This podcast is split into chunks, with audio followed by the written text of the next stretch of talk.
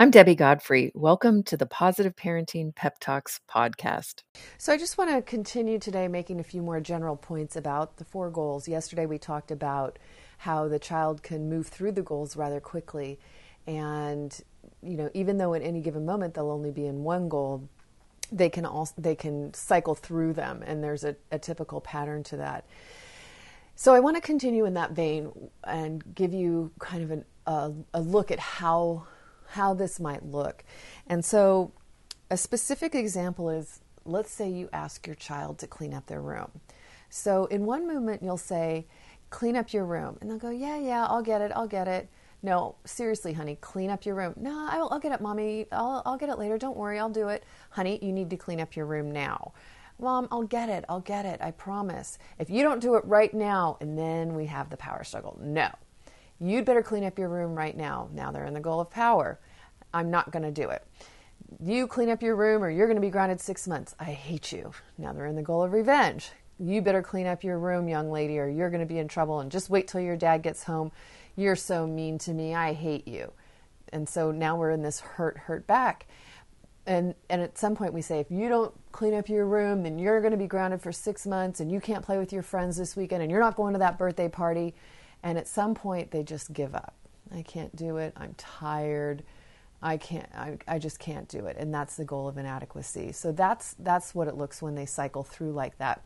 And the other point that I wanted to make with this example is that your child can use the same misbehavior and be in each of the four different goals, and that's what that you, you can't just tell by the fact that they're not cleaning up their room.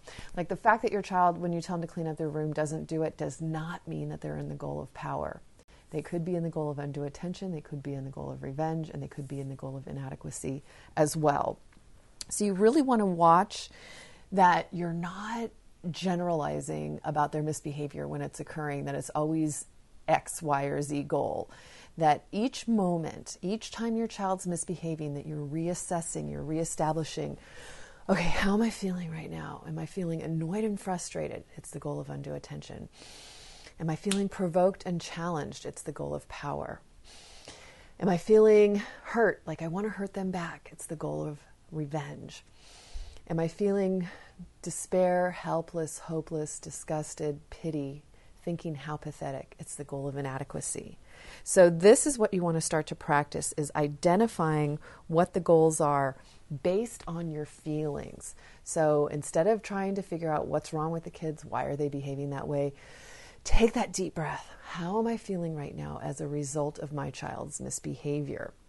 And one other key point before I jump in tomorrow and start working on how to redirect the goal of undue attention is that what we're talking about now really only applies when your child is misbehaving. If your child is not misbehaving, there's nothing to redirect. So if they're just doing regular kid stuff, maybe it's annoying, but if it's not technically misbehavior, most of this stuff will not apply.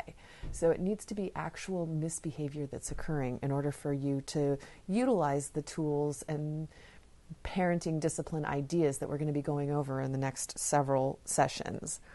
So have a great day. Happy parenting. I hope you enjoyed today's episode of the Positive Parenting Pep Talks podcast. For those of you that don't know me, I'm Debbie Godfrey, owner and founder of positiveparenting.com. I hope you'll go and check out my website and follow me on Instagram and let me know about what you thought about today's episode. Did you learn something new? were you able to do something different with your children? Did you have a success story? Those are my favorite to share. Let me know. Contact me. I'd love to hear from you. And also, what future topics would you be interested in hearing about on the Positive Parenting Pep Talks podcast? Thank you so much for being here and for all of your support. Take care and happy parenting.